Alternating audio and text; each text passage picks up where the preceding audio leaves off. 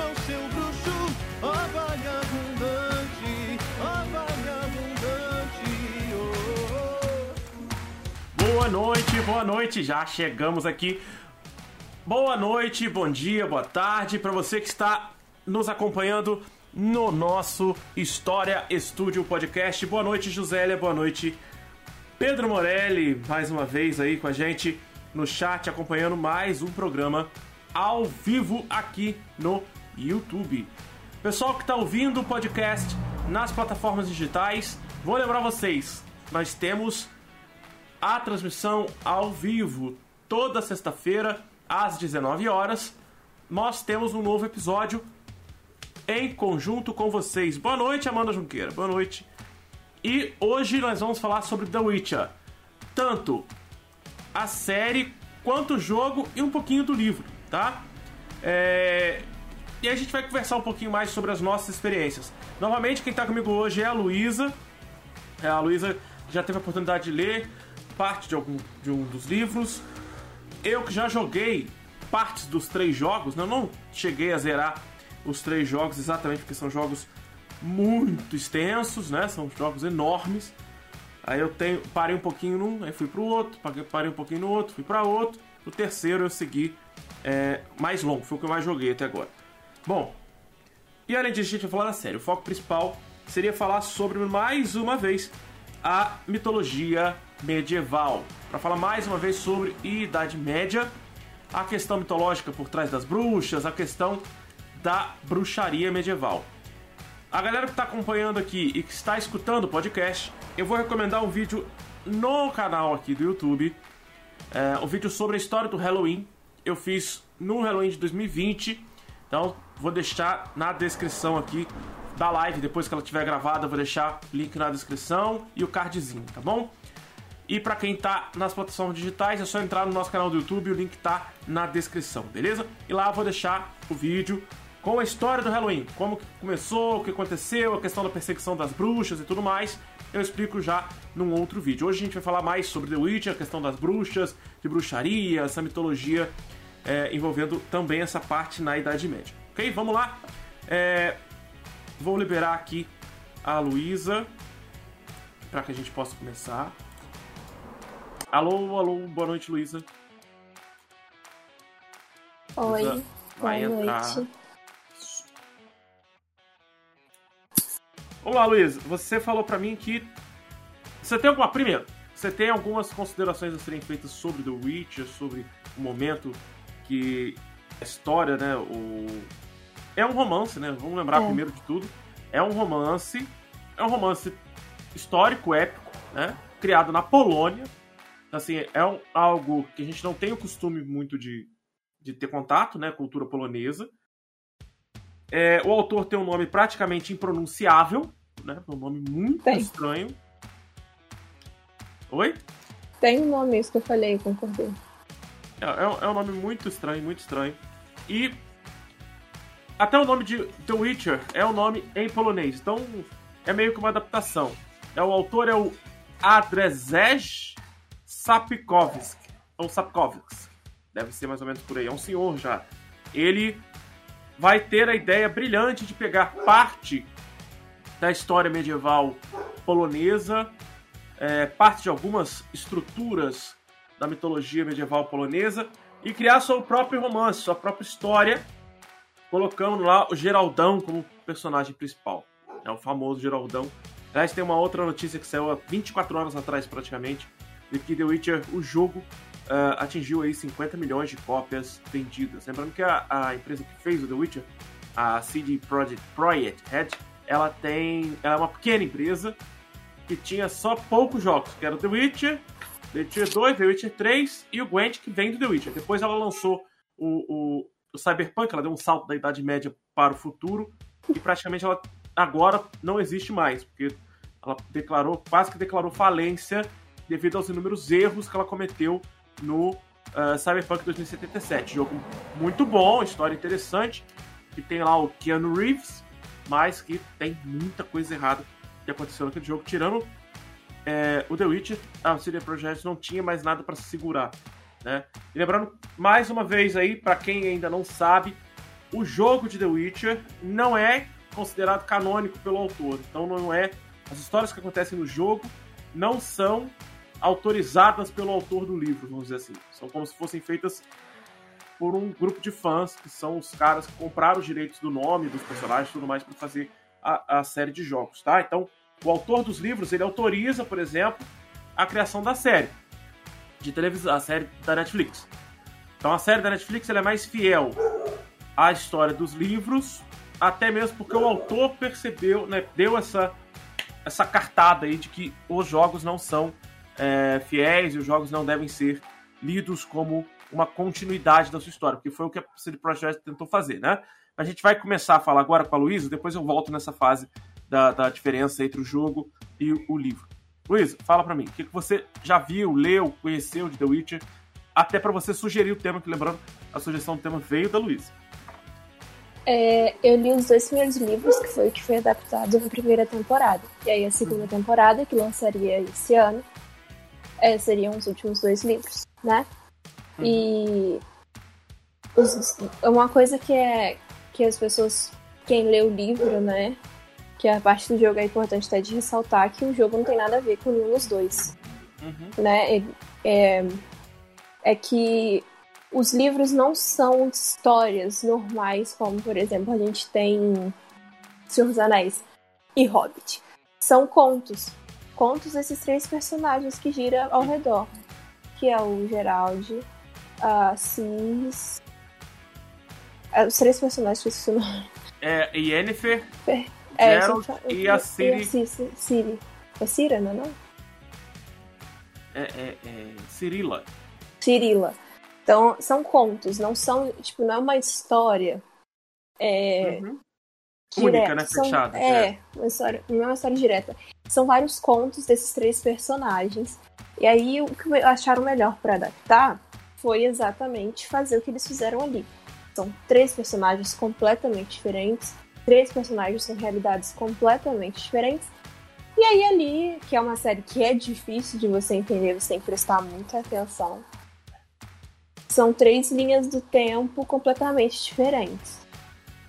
E você tem que prestar atenção.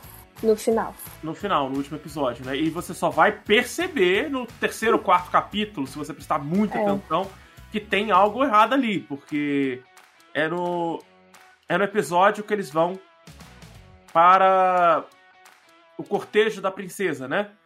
Da, da, da, princesa de Citra, ou Sidra, né? É ali naquele cortejo que é a mãe da Cirila, né?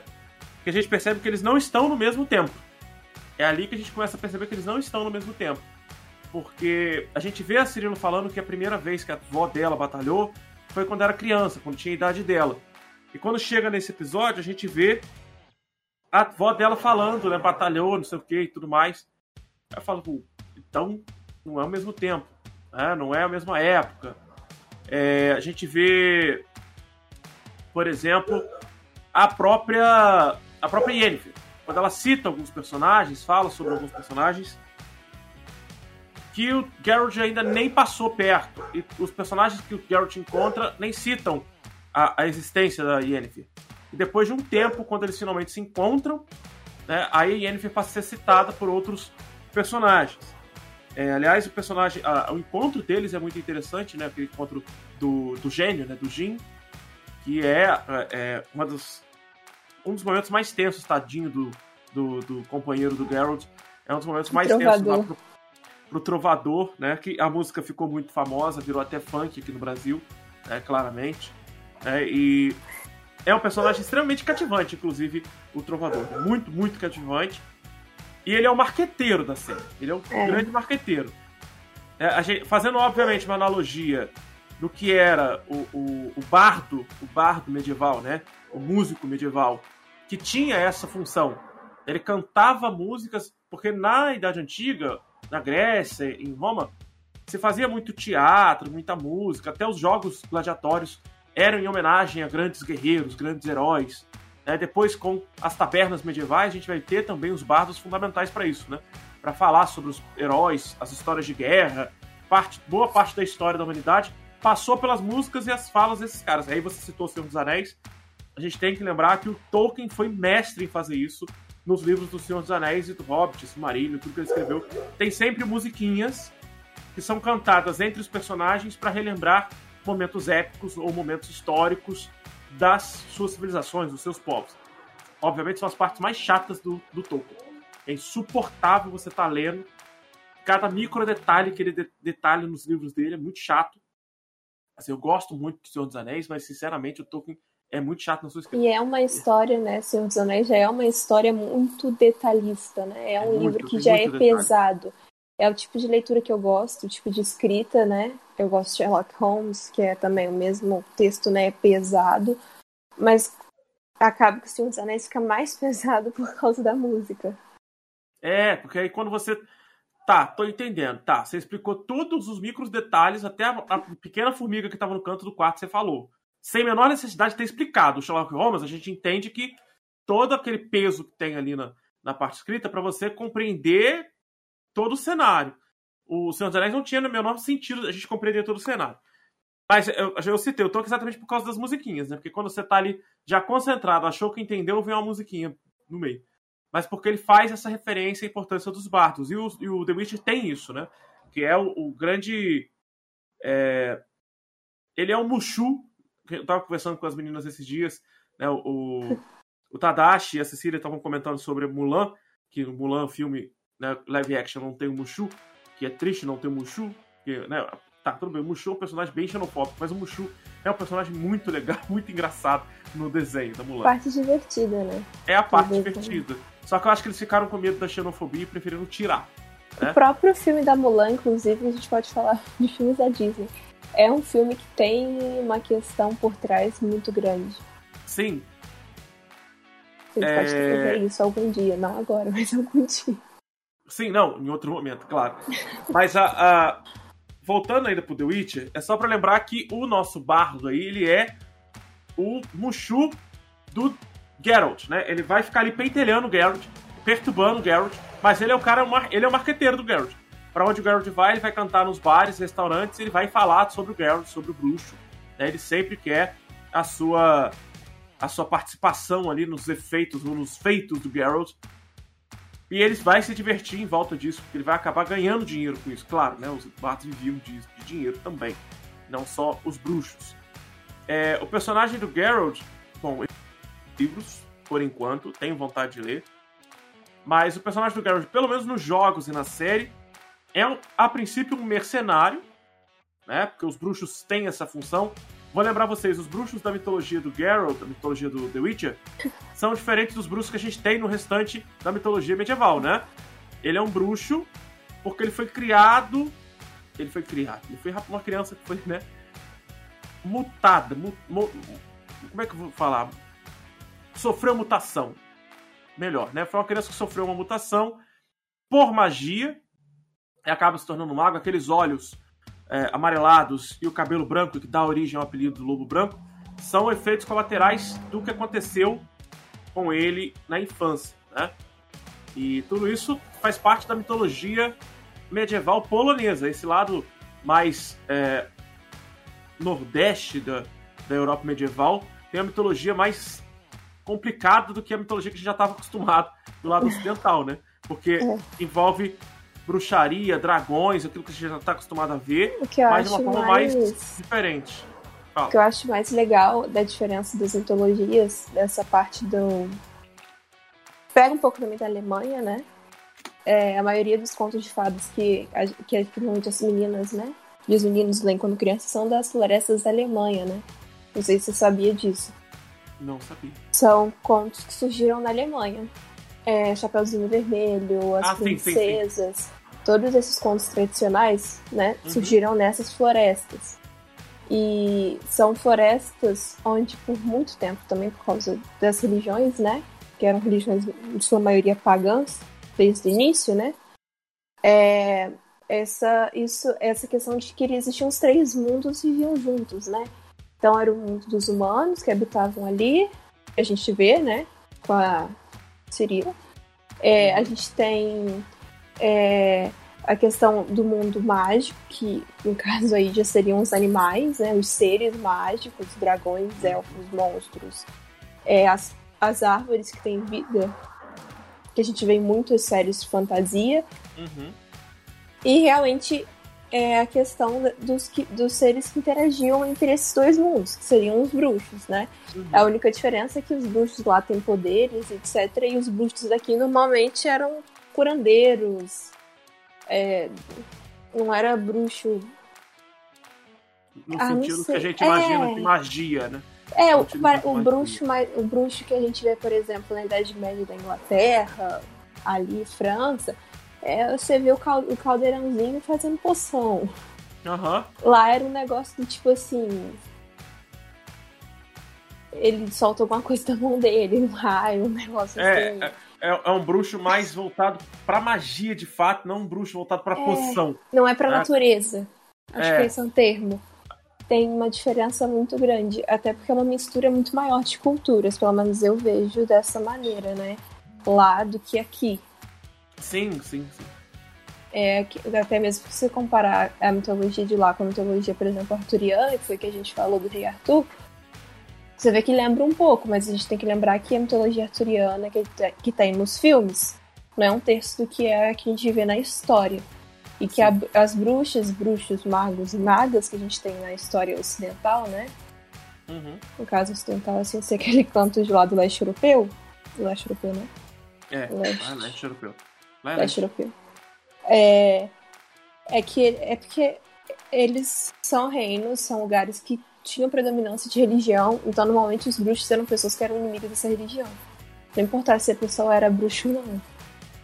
É, o- Então- o, Morelli, o Morelli até citou aqui, ó, os bruxos de RPG. É, Né, é geralmente- lembra mais o pessoal de lá. Gerald é um bruxo de RPG. É, realmente. tanto que o, o jogo é um RPG, né? E a. Nossa, mas o jogo é bizarro. Eu já vi uma vez que tinha um ex meu que jogava. Uhum. Era muito louco. Não, o jogo é maravilhoso, o jogo é muito Ah, bom. é bom, mas o, o cavalo voa. Ah, não, mas é, o jogo tem um monte de bug. Mas foi a minha abertura do podcast. A CD Projekt Red, ela recebe a fama de ser fantástica e incrível por ser uma pequena empresa que conseguiu fazer um jogo incrível. Mas só que o povo esqueceu que o The Witcher é cheio de bug. E quando muito veio o. Cyberpunk 2077, só veio com os bugs do 2077. Aí o povo processou, ela perdeu muito dinheiro, o pessoal pediu dinheiro de volta. Então, o povo esqueceu que a CD Projekt Red faz bugs pra caramba. Mas o jogo é muito bonito, assim, graficamente Não, lindo. É, A, a, a parte, até a parte da história do jogo é muito interessante. As missões, você fica preso naquele RPG muitos e muitos e muitos e muitas gosto horas. muito de RPG. Eu, eu, eu gosto, eu gosto, mas de um RPG que tenha fim. É que chega a um ponto, porque o The Witch ele não vai nunca. Ele vai, vai, vai, você tem que jogar umas 100 horas pra chegar no final. E eu não tenho tempo pra chegar nesse final. Né, e lembrando que The Witcher, o jogo, é uma grande vantagem, né? Vamos combinar que é uma grande vantagem do jogo em relação à série, em relação ao livro. Isso a gente tem que dar o braço a torcer pro, pro jogo. Tá? Não só porque eu sou dos. Não sou. Não só porque eu sou dos videogames aqui, mais defensor dos videogames, mas porque o jogo ele tem vários finais. Que o livro não te permite ter. Que o filme não te permite ter. Aliás, o filme pode até ter, né?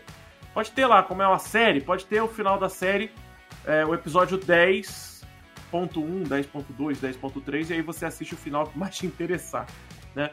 Mas, ou você vai ver ali, por exemplo, séries como How I Met Your Mother, que o final é um lixo completo, que faz você surtar quando você vê aquele final. Eu tenho um primo que cortou partes do, do final, do episódio Aham. final do, do How I Mother, ele fez o final perfeito.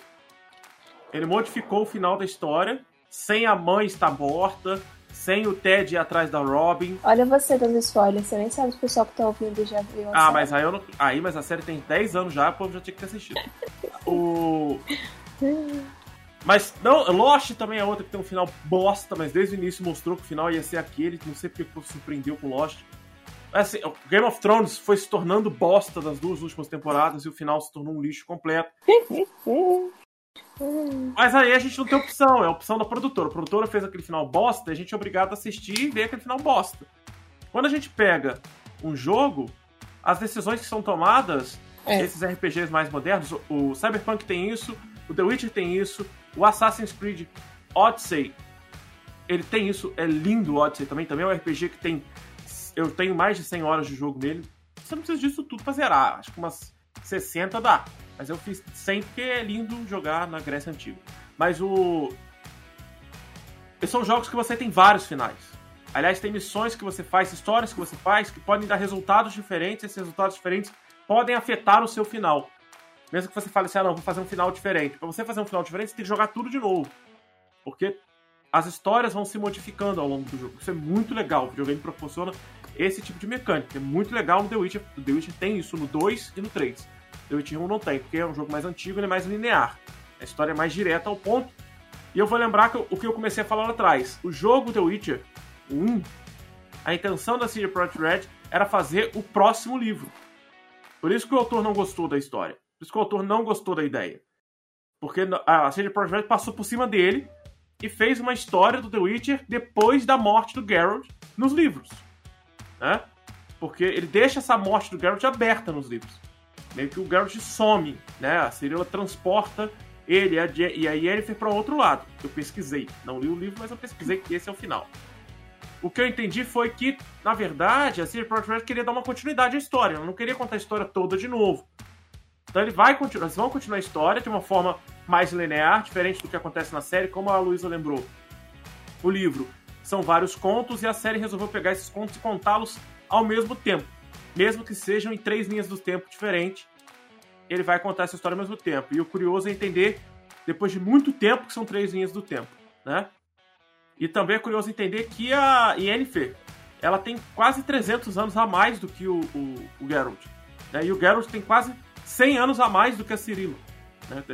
A diferença de idade entre os três personagens é gigantesca. Mas isso faz parte da mitologia medieval. Eles não, parece que eles não tinham muita noção do tempo.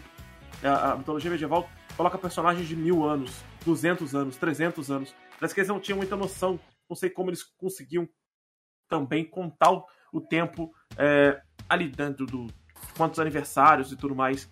Não consigo entender como eles contavam isso para dizer essas idades absurdas para esses personagens mitológicos, né? E aí, é, a Luísa que já fez a crítica a, a, ao jogo e tudo mais, a gente vai focar mais na série, porque é o, é o, ponto principal que eu acho que foi o ponto que mais chamou a atenção de todo mundo. Que muita gente não conhece The Witcher, nunca jogou The Witcher, nunca leu, principalmente os livros. Os livros são menos lidos do que o jogo, né? O jogo foi muito mais jogado do que alguém tenha pego o livro paleta, porque o jogo é muito mais interativo do que o livro, né? E nós temos ainda. É, a mensagem do Moreira apareceu no, no chat. Primeiro aqui na tela, depois apareceu para mim. É para parecer mais épico e heróico, exato. É pra parecer mais épico e heróico. E nós vamos ter esse personagem do filme, do filme da série, você que é filme? E vai ter o filme do The Witcher ainda, que a gente pode falar dele. Ah, o personagem da série, muito semelhante ao livro. É isso? Ele é. consegue se assemelhar mais ao livro. Eu acho que, assim, eu particularmente gosto muito do ator que fez o, o Geralt, que é o Henry Cavill. É, o Henry Cavill é um, perfeito, né? É, ele é um ator, assim, fenomenal. É um, eu tenho três atores que eu particularmente acho que quando fazem um personagem que é baseado em livro, né? Eles realmente, assim, para mim são um personagem que é o Henry Cavill, o uhum. Robert Downey Jr. e o Benedict Cumberbatch, que faz o Doutor Estranho. Uhum. Que são, assim, é, atores que parece que entendem quem é o personagem e a personalidade daquele personagem, né? Então, eu vi ali, pelo menos o que eu entendi, né, do Gerald do livro, eu vi na série. Uhum. Obviamente, cada pessoa que lê vai entender de um jeito, né? Mas eu vi isso. É... E acho que talvez porque além da, do jeito, né, que ele é no livro, que é realmente aquele jeito mais ranzinza, o Harry, ele soube expressar muito bem as emoções, ou no caso as poucas emoções, né, que eu digo as emoções das cenas de luta, as cenas de luta são perfeitas. São, são muito bem feitas. São perfeitas. Eu só, eu só queria dizer que eu concordo com você sobre os seus atores aí. É, só que você só citou ator que fez super-herói. Não, não, não, não. O Robert Downey Jr. fez Sherlock Holmes e o Benedict, Benedict Cumberbatch também. Por isso que eu conheço eles. Sim, mas aí todo mundo, né, os dois aí são Vingadores. Eu queria dizer também que você, na minha lista, eu colocaria mais um cara aí que faz muito Quem? bem, que é o Joaquim Fênix. É, Que o que ele fez com Coringa é fora não, do é, foi normal. fora do normal. Fora do normal a interpretação dele como Coringa e o discurso dele do Oscar. Foi fora Foi do normal. incrível. Até porque ele é meio louco, né? O Joaquim Fênix não tem muito, muito parafuso. Pra fazer o Coringa, acho que a pessoa tem que ser um pouco louca. Mas enfim. É. pra fazer do nível que ele fez o Coringa, a pessoa tem que ser muito louca mesmo, não o que o Jared Leto fez. Mas enfim, o que você tava falando era sobre essa interpretação muito bem feita do Henry Cavill. Ele é um cara muito carismático, o, o- o ator, né? Ele é Uhum. muito sorridente, carismático. Né? Ele fez uma live montando um computador gamer um dia desses. Porque Você ele é viu? viciado. Ele é viciado em The Witcher. né? Ele gosta de jogar The Witcher. Gosta. Ele montou um baita computador na NASA. Ah, o Christian Bale. O Morelli tá falando do Christian Eu Bale. não lembro quem é. Quem é O Christian Bale é o Batman. É o Batman. Do Batman Begins, Batman Cavaleiro das Trevas. Ah, tá. Ele, não, mas é, Ah. o Morelli não tá citando ele no Batman. O Morelli tá citando ele nos outros filmes que ele já fez, que Eu ele fez muito bem. Eu não Ele lembro, fez- gente. Beleza Americana, por exemplo, que é um filmaço. Que ele, ele emagrece não sei quantos mil quilos e fica magrelo, quase irreconhecível. O, Eu não o lembro Ro- de, de, de cabeça assim. O Robert Downey Jr., por exemplo, já fez filmes maravilhosos antes dele ter se envolvido com droga, ter ido pra prisão, reabilitação e tudo mais, né? Ele já fez filmes muito bem, bem feitos. E ele faz o Homem de Ferro. né? Ele é Homem de Ferro, não tem como negar isso. Tirar Eu isso dele. admito que eu lembro que quando antes do final dos. Vingadores, é, eu ficava pensando, tá, se ele morrer, outra pessoa pode pegar a armadura. E eu ficava pensando, eu consigo imaginar outra pessoa como Homem de Ferro? Eu não consigo. Ó, não é beleza americano, não, tá? Vou me corrigir. É psicopata americano. O, o Morelli já me passou a informação aqui, tá? Eu que misturei. Alguma coisa americana. É psicopata. O, o Luiz. É. A gente.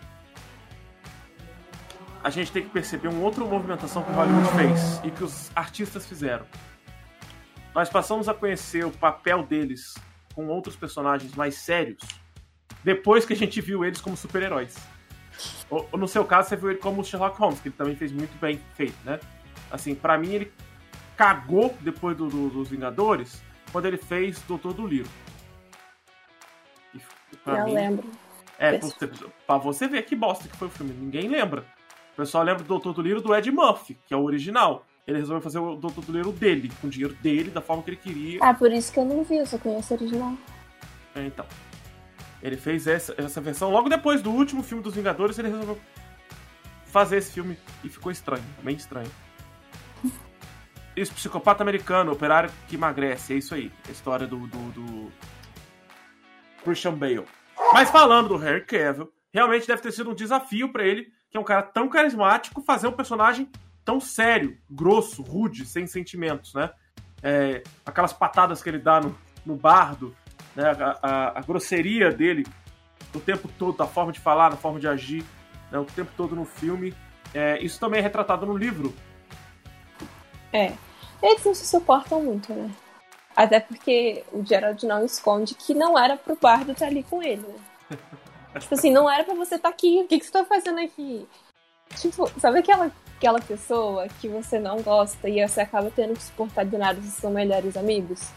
Ou muito amigos? É mais ou menos isso. Você não sabe por que, que a pessoa tá ali. Você não quer a pessoa ali, mas você não consegue ficar longe da pessoa no final, entendeu? É basicamente isso, eu acho, né?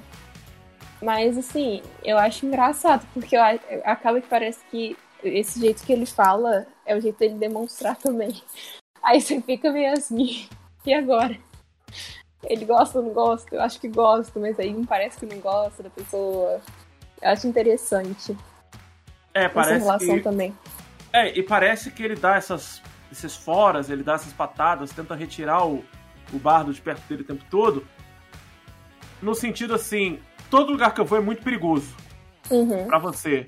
É, A morte tá te rondando, vai te rondar o tempo todo se você estiver do meu lado.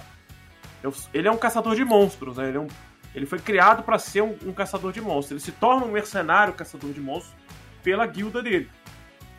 Que obrigatoriamente ele tem que ser, porque né, ele foi é, modificado geneticamente para ser aquilo. E aí ele meio que mantém essa frieza, pelo que me parece, ele mantém essa frieza não só porque os sentimentos dele foram retirados desde uhum. a sua formação, mas também porque ele consegue compreender que manter as pessoas perto só vai fazer ele sofrer, vai fazer ele ter sentimentos. Né? Então ele tem que manter as pessoas mais distantes dele, tanto que é um dos motivos que faz ele se afastar da Yennefer. Ele fica um bom tempo com ela e ele percebe que ficar com ela o enfraquece, o deixa mal, né? o deixa preocupado e manter ela perto vai só piorar a situação da vida dele. Ele prefere voltar é. ao tradicional. A gente vê na série eles tendo esses reencontros, né? É, no jogo também, eles se afastam, se reencontram. Parece que no livro eles sofrem também esse processo né, de vai e volta, volta e vai. Né? É, tudo ioiô, né? Fica nesse ioiô aí. Eu não tenho muita paciência pra casal assim, não. Vem livro, no caso. E uma coisa que eu achei curioso. Hum. Uma coisa que eu achei curioso é que nós temos três personagens principais. Né, que são esses, né? A Cirilla, Geralt e a Yennefer. Mas ainda tem uma outra personagem secundária, além do Bardo, né? O Bardo é um dos personagens secundários. Tem uma personagem secundária que é muito importante na, na história do Geralt, principalmente no jogo. Tá? Principalmente no jogo. Que vai ser importante depois é, também na série. Né? Na série ela parece. Ela tem uma importância também, mas não é tão grande quanto ela tem no jogo. Ela é tão importante no jogo, mas tão importante no jogo, que ela virou capa da Playboy na Polônia. Você não sabia disso? Atriz. Atriz. Ah, tá. Não, a, não atriz, a pessoa ah, que tá. atua. Atriz... Eu fiquei esperando você falar o nome, atriz, tá, né? Não. atriz Marigold. Ela se tornou capa da Playboy na Polônia. Ai, então, é, uma personagem de videogame. Não foi uma atriz que se fantasiou da, da personagem. Foi a própria personagem, virou capa. A, Mar a Marge Simpson já virou capa da Playboy. Você sabia disso? Não, que nojo a Marge Simpson já foi capa da Playboy. Uhum. que foi quando a Playboy deixou de ser revista masculina. Quando ela deixou de ser revista só pra, pra, pra nudez explícita. E... Foi, foi há poucos anos atrás. Eles, eles colocaram a Marge Simpson como capa da Playboy. E a, a Trace Marigold foi na Polônia, foi a edição polonesa Ai, dessa, dessa mesma época. É. Na minha pesquisa eu descobri isso, e comecei nerds, a. Nerds me assustam. Não, o povo é meio louco, né? Bem louco. o que eu ia falar dessa personagem é o seguinte: é uma personagem muito cativante, muito interessante. No filme, no, na série, ela parece uma personagem mais fraca do que ela é no jogo, né? Não sei como ela é nos livros, a atriz Marigold. É, fica aquela dúvida se ela é o par romântico do Geralt ou se é a Yennefer, se é uma ou se é outra. Mas que é todo que... mundo, porque ele quer todo mundo. É, porque ele é um cara meio taradão, né? É. No, no, jogo. Ele é tipão. É, o jogo mostra esse, esse jeito taradão dele. No, na série já mostra algumas cenas dele seminu, né? Meio peladão, mostra algumas cenas de é, sexo. A série é pesada, inclusive, por favor, se você for. Um caso muito é. novo. Se você não for muito novo, sozinho. não assista a série sozinho, por favor, tá? Mas a é. atriz, tipo, da série não tem nada a ver com o, o desenho. Desenho não, jogo. É isso que eu ia falar. A Fisicamente atriz... não tem nada a ver. Isso eu sei que é verdade, porque um amigo meu já me falou. No jogo, ela é branca, dos olhos claros e ruiva. Né? Uhum. Na série, ela é uma atriz negra. Com é. os cabelos encaracados, dos cabelos cacheados. É o que eu não sei Castanho. se é bom ou se é ruim, às vezes, porque mas vou te explicar por que, que isso é bom. Não, é sim, bom o protagonismo você, é bom, né? Porque você dá protagonismo, você abre, dá uma abertura de visão e fala pro, pro, pro grupo étnico. Show. Até aí, você pode. A pessoa, a pessoa pode até argumentar que é só cota. Né? Tem muita gente babaca que vai falar, é, é só a cota racial sim, do filme. É, tem sempre um babaca para argumentar isso. Mas, quando você para pra observar a atriz Marigold, no contexto todo que é montado The Witcher, você fala, putz, mas é na Polônia, cara. É na Polônia. Na Polônia medieval. Não tinha preto na Polônia medieval. Não. Só que o filme, a história toda do The Witcher, não é na Polônia medieval. Porque na Polônia medieval não tinha dragão, não tinha bruxo, não tinha demônio rondando a cidade. Né? É uma história fictícia Uhum. sobre uma mitologia medieval. Então essa personagem pode ser de qualquer cor, podia ser. E se fosse, ó, posso até dizer que se fosse uma cadeirante, se fosse uma, uma anã, se fosse uma pessoa que tivesse qualquer é, tipo de dificuldade de locomoção, se fosse uma pessoa que tivesse faltando um membro, as pessoas iam infernizar Iam. porque não é igual do livro ou não é igual do jogo. A questão Cara, toda é que a é. personagem não precisa ser ruiva, branca, do olho claro. Ela precisa ser a personagem, ela pode ser interpretada por qualquer atriz, Sim. desde que seja uma boa atriz. E ela é uma boa atriz. É. Eu gostei dessa, interpre- dessa interpretação. Aqui, a, a principal imagem que circulava na internet, inclusive, era da Tris Marigold do jogo versus a Tris Marigold da série descaracterizada. E aí, Uhum. realmente, ela descaracterizada, você fala, nossa, essa atriz aí não é... Ela é uma... Pensa, a, a personagem do jogo foi pra capa da Playboy. Né? Ela, é um, ela é um símbolo sexual dos videogames. Ai, que nojo. É uma das coisas mais bizarras que eu tô falando na minha vida, é isso. Não, eu sei disso. Eu sei que isso é Mas- muito comum no mundo dos, dos, dos jogos. É, comum é, até uma das, demais. uma das Exato. partes da minha pesquisa, que eu- eu tô fazendo especialização em games e gamificação, uma das partes da pesquisa é sobre essa questão da sexualização da mulher nos Uhum. jogos, né? E como que isso é imbecil pelo fato de hoje termos a maioria da população gamer no Brasil feminina. A maior parte É. das pessoas que jogam no Brasil são mulheres. Então, como é que você vai atrair esse público sexualizando o próprio público? E geralmente é o público que não tem esse porte físico. Que E é não novo, tá preocupado também com esse porte físico. É o público mais jovem. Eu vou mostrar aí a imagem, não da capa da Playboy, obviamente, mostrar a imagem das duas, do jeito que saiu na internet na época pra criticar a, a Marigold, né, a atriz que fez a Marigold na série. Eu citei aqui que a série vai desmembrar para um filme. Antes que ele já saia me tacando pedra, eu vou explicar por que, que eu falei isso, tá? O que ela faz no jogo, o Morelli, ela é uma feiticeira também. Ela tem os seus próprios poderes. Ela vai colaborar, ajudar muito, muito, muito, muito o Geralt nas suas excursões, viagens pelo mundo. Ela vai ser a melhor amiga do Geralt, tá? Vai ser a melhor amiga dele. Eles vão ter uns casos assim, de vez em quando eles vão, né? Ter umas coisinhas, porque o Geralt é taradão. Mas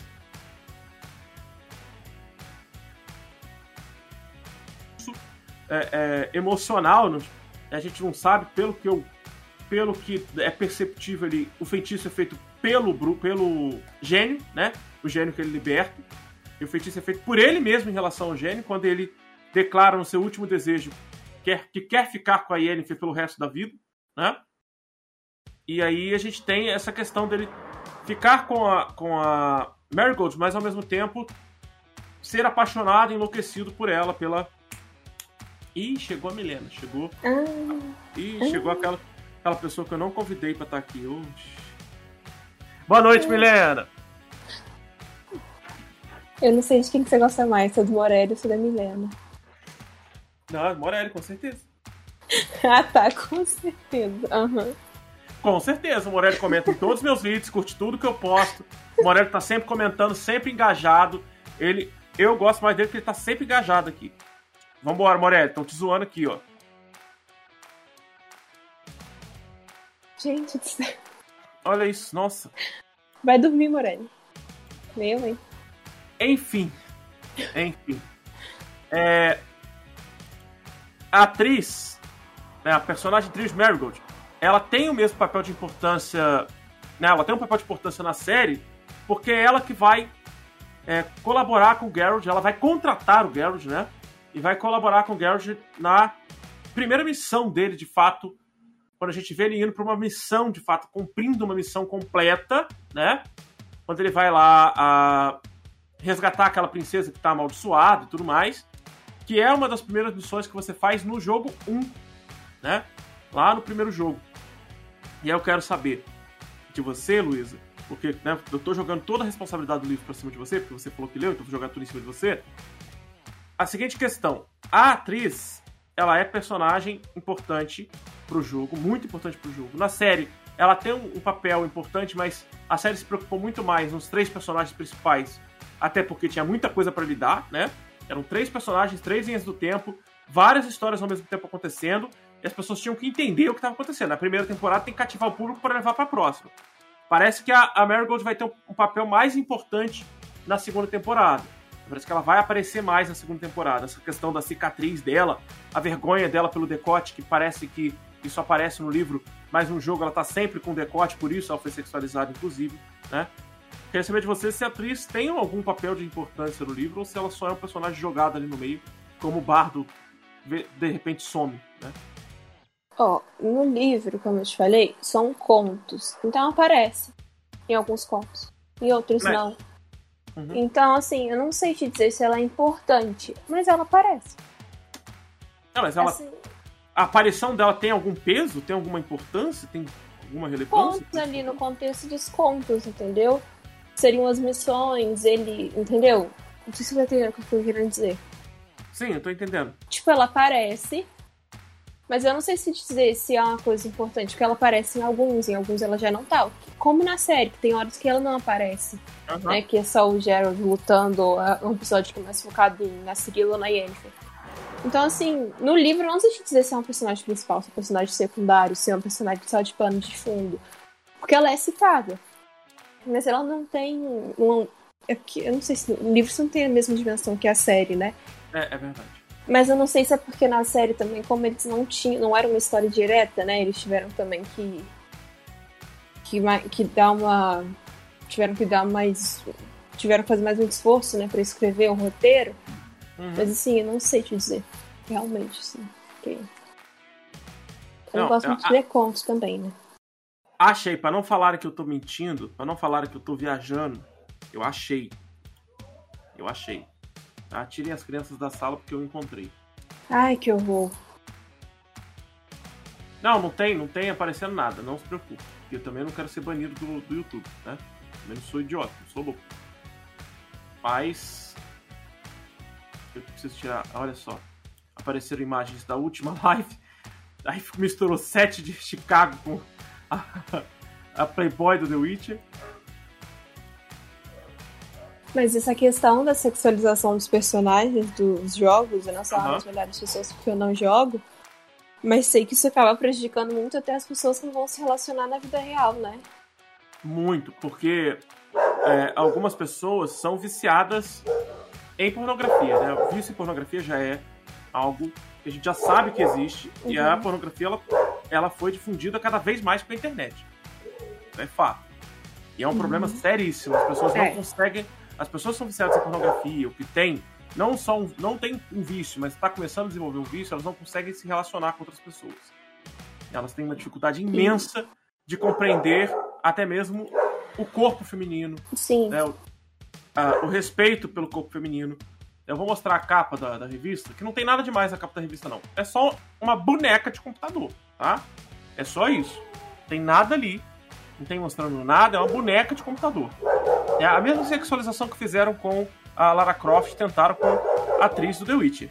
Claro que tem É as imagens. É, claro, claro que tem as imagens de dentro da revista que eu não vou mostrar aqui, obviamente, né? Porque as imagens de dentro da revista são mais explícitas. Assim, a primeira imagem, você olha e fala, é uma pessoa. Depois você vai vendo que é uma boneca e vendeu a revista. Eu, eu tô em choque que essa revista vendeu. É, eu tenho minhas questões com a Playboy. Ai, Porque é, é- é, é fora do normal. É fora do normal ah, ah, o que acontece, não só né, nos jogos, mas isso acontecia muito nos quadrinhos. uhum. Até o momento, até o momento, que alguém chegou e falou assim: opa, nós temos um público feminino.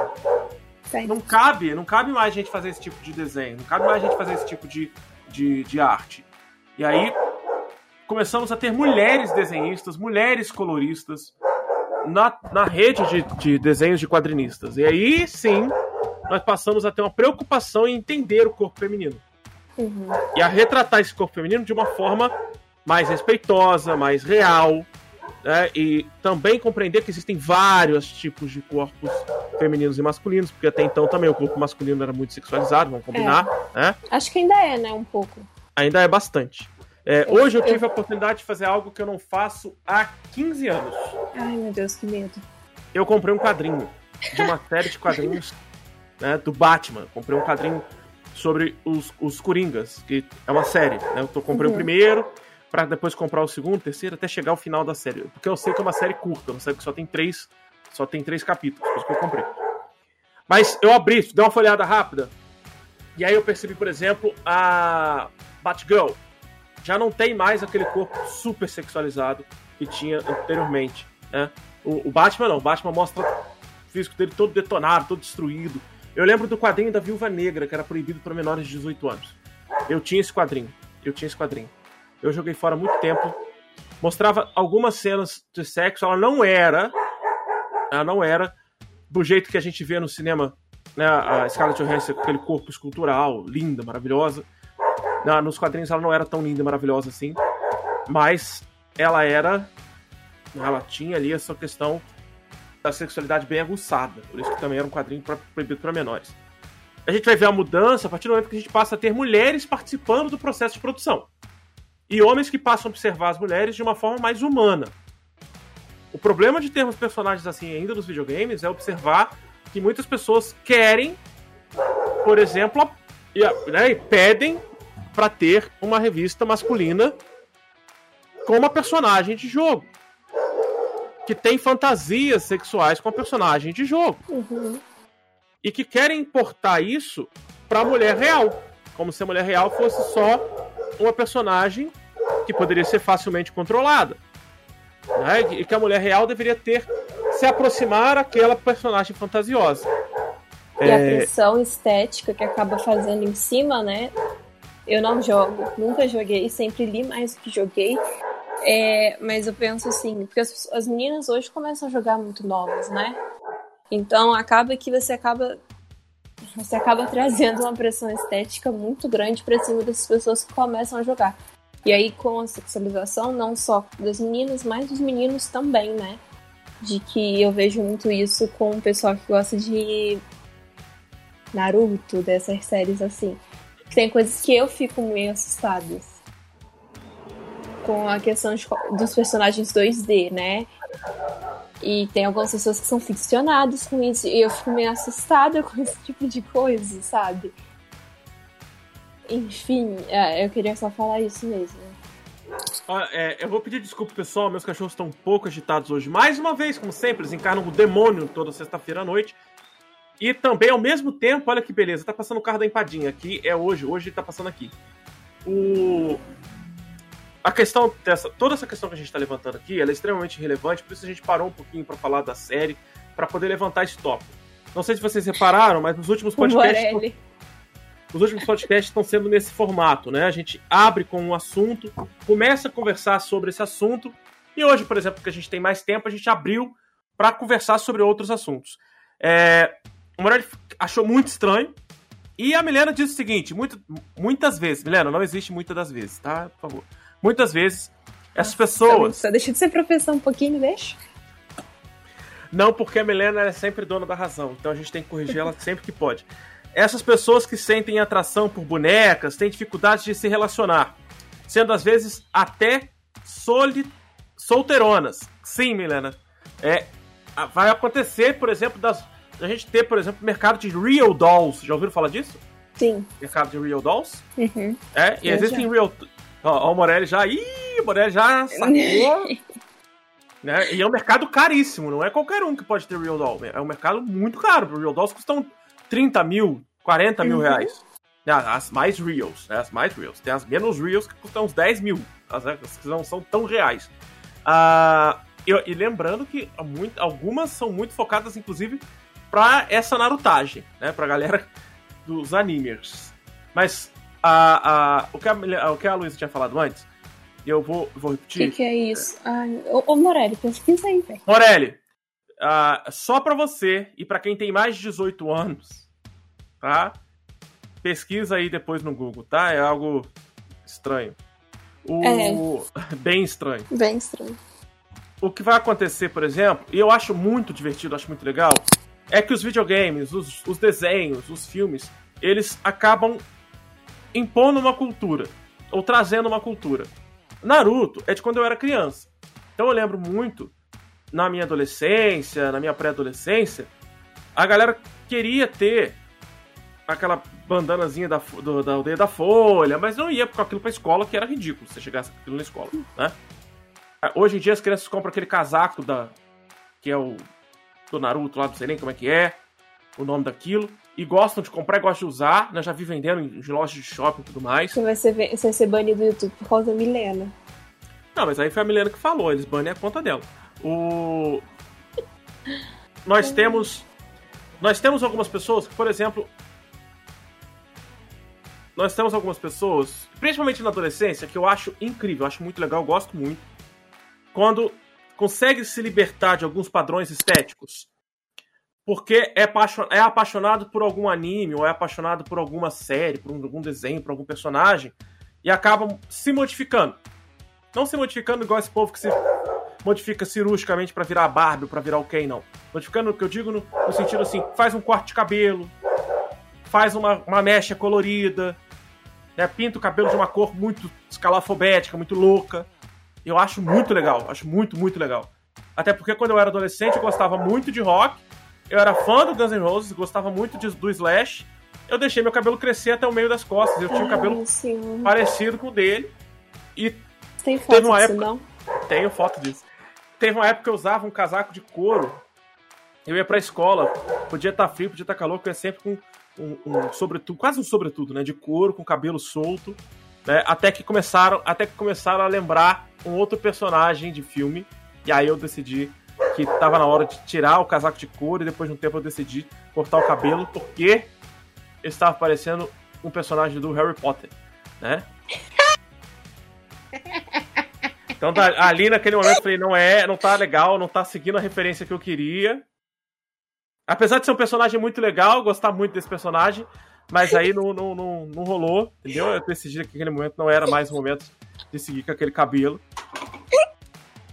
Né? Então, a princípio tava legal, mas aí começaram a me comparar com o Hagrid, então ficou difícil.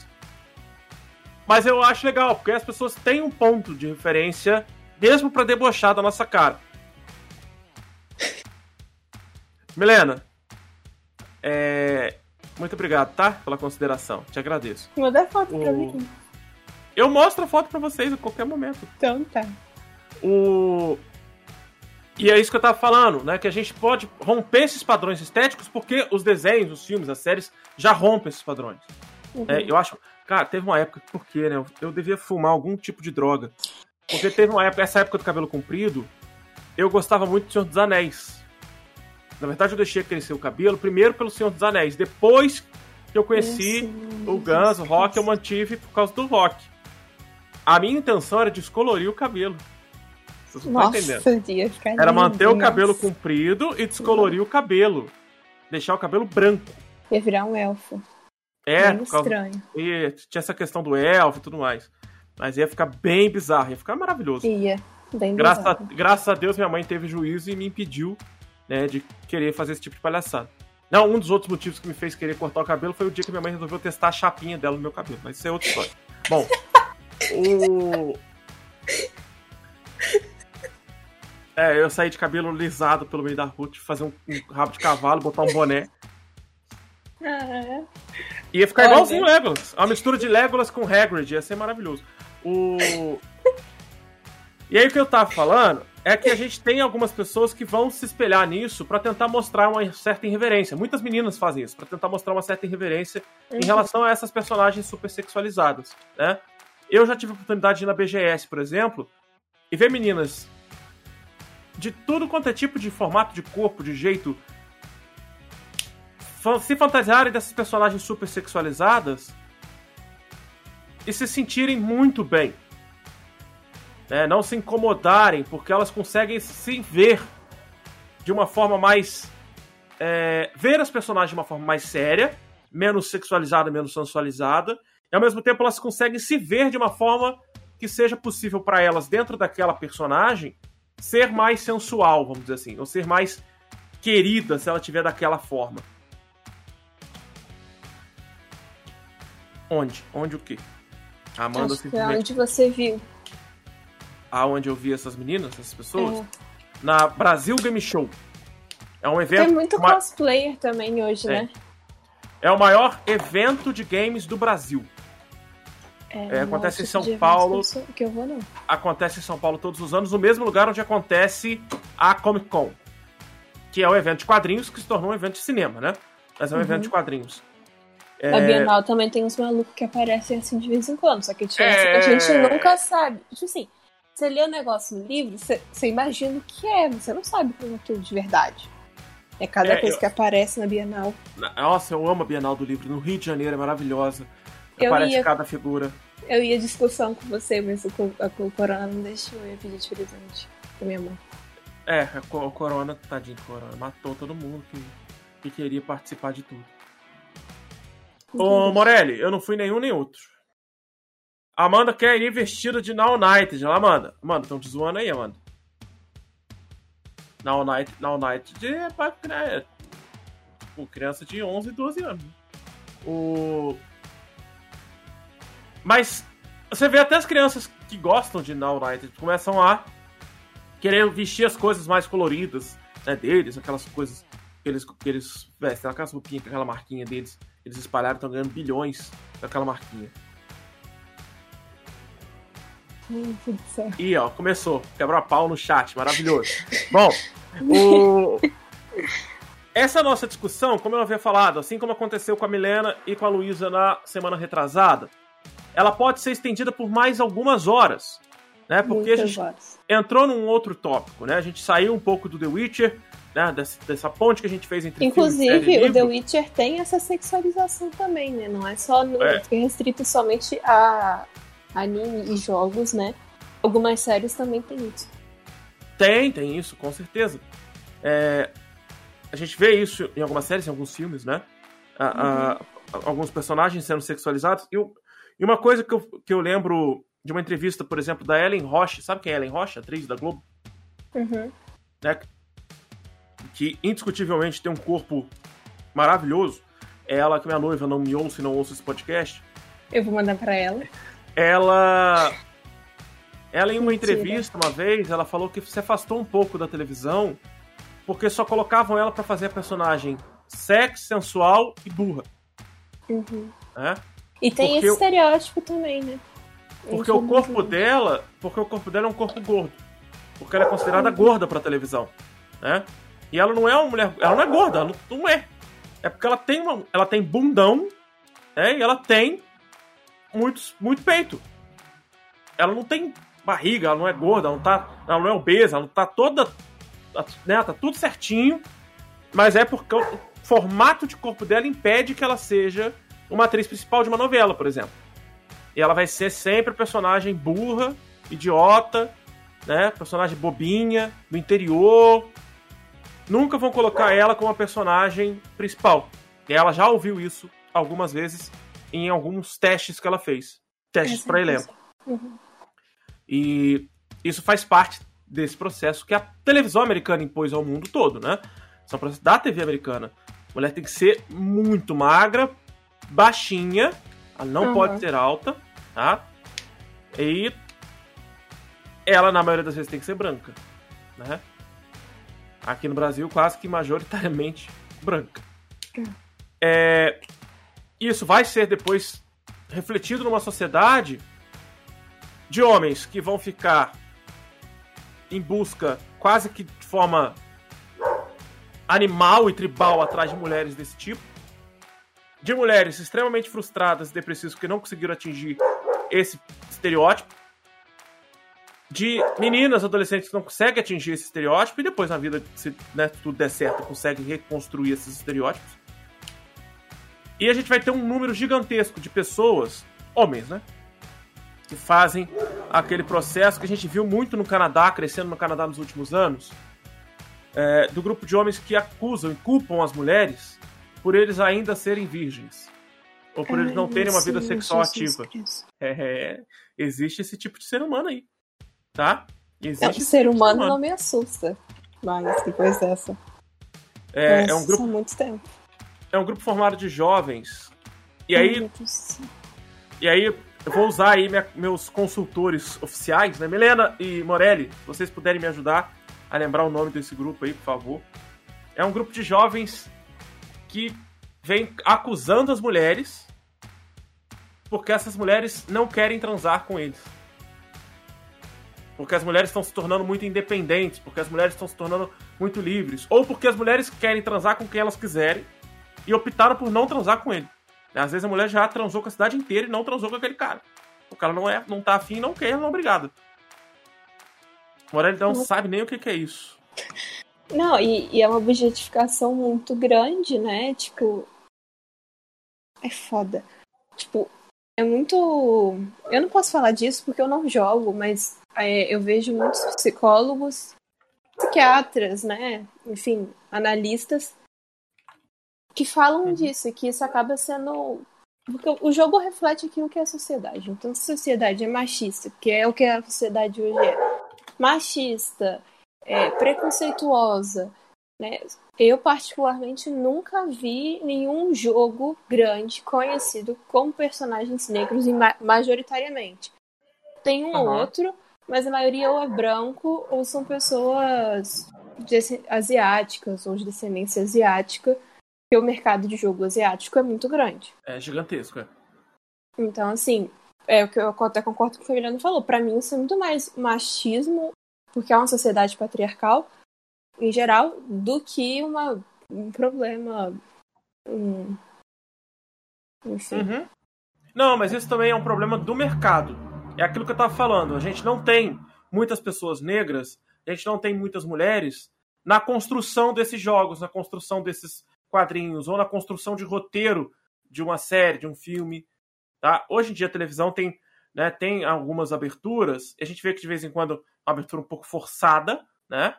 Mas a gente vai ter, porque tem algumas pessoas dessas etnias, ou pessoas que são é, é mulheres que têm um pensamento um pouco mais é, menos machista, vamos dizer assim, é, para poder trabalhar essas questões nos, nos filmes, seriados e tudo mais. Os jogos ainda não têm. Né? É uma tecnologia e é uma, uma mídia que não é muito recente, não, tá? É dos anos 70, mas que só se abriu e facilitou sua abertura para o mundo com a globalização e no, nos anos 10 do século 21. Né? Que a gente já está encerrando esses anos 10. A gente já encerrou e começamos os, os anos 20 agora. Então, só agora a gente vai ver mulheres programando, participando de designers, participando de design de levels, design de games, mais ativamente a gente vai ver pessoas negras tendo mais oportunidades só agora, né? Mas isso é por causa da construção da nossa sociedade mesmo, porque as pessoas tiveram menos acesso ou demoraram a ter mais acesso à educação superior ou à educação tecnológica por causa do processo histórico. É, é, infelizmente é assim que funciona, né? É, é assim que nossa história é tocada pela frente. Eu vou lembrar o Morelli, que ele me mandou um vídeo é, muito sério tá? Muito importante. Eu vi o seu vídeo, Morelli, o vídeo que você não seu, né? O vídeo que você mandou sobre racismo asiático. Ah, é... é, inclusive eu posso falar disso se você quiser. E nós vamos fazer um episódio especial ah, então tá. sobre racismo.